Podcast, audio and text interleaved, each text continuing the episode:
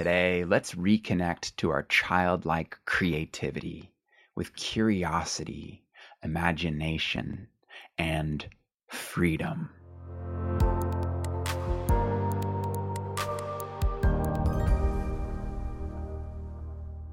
Good day, beautiful, creative, free soul. Matt here. Welcome to day 23 of our 30 days of autumn creative journal journey. Created by the marvelous Marva Midkiff over in the art room. And today's intention is freedom as we practice creating without restraint.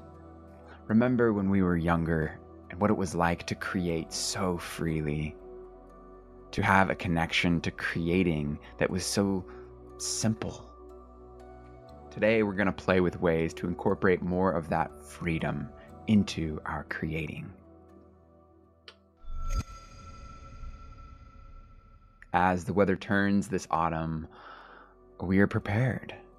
We may not have a lot of art supplies on hand, or maybe we have too many, and the hard part is having to choose. But one thing that we will always have with us that we can create with is our imagination. Maybe it's been a while since we've used it, but it is always there. Before we dive into ways we can practice engaging our imagination and creating freely, feel free to repeat today's affirmation out loud. I honor the creative child within me. I create with joy and freedom, knowing there are no mistakes.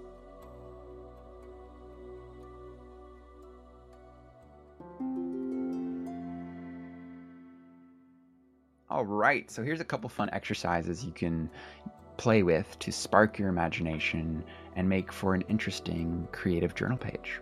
So if you have your journal handy, go ahead and whip it out. Um, this could also just be done with a pencil or a piece of paper if that's all you have. All right, so we got two different things we're going to play with. The first one is to start with a list of 10 totally random things. Imagine these things doing the unexpected in unexpected places with unexpected company.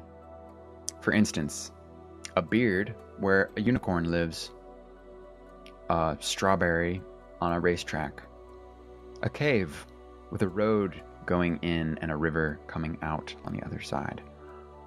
Cars go in and boats go out. You get the idea. And then and then we sketch them and stick figures are just fine or maybe make a collage with images. Our second fun, imaginative, freedom creative exercise is to take a piece of paper and mark it up with whatever tool you have. It could be crayons, pencil, black marker, watercolor, whatever. And go ahead and crumple it up, mash it up, twist it, and then smooth it out the best you can. Go ahead and tear it into shapes, and then arrange the shapes on a new sheet of paper or in your journal, and just glue them down when you're satisfied. So if you have some minutes to play and re engage your imagination, feel free to hit pause and allow yourself to play with this.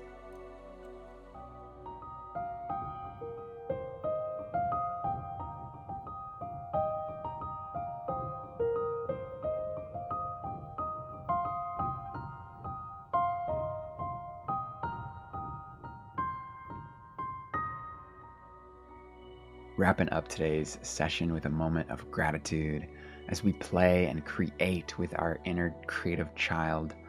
What do you feel grateful for right now?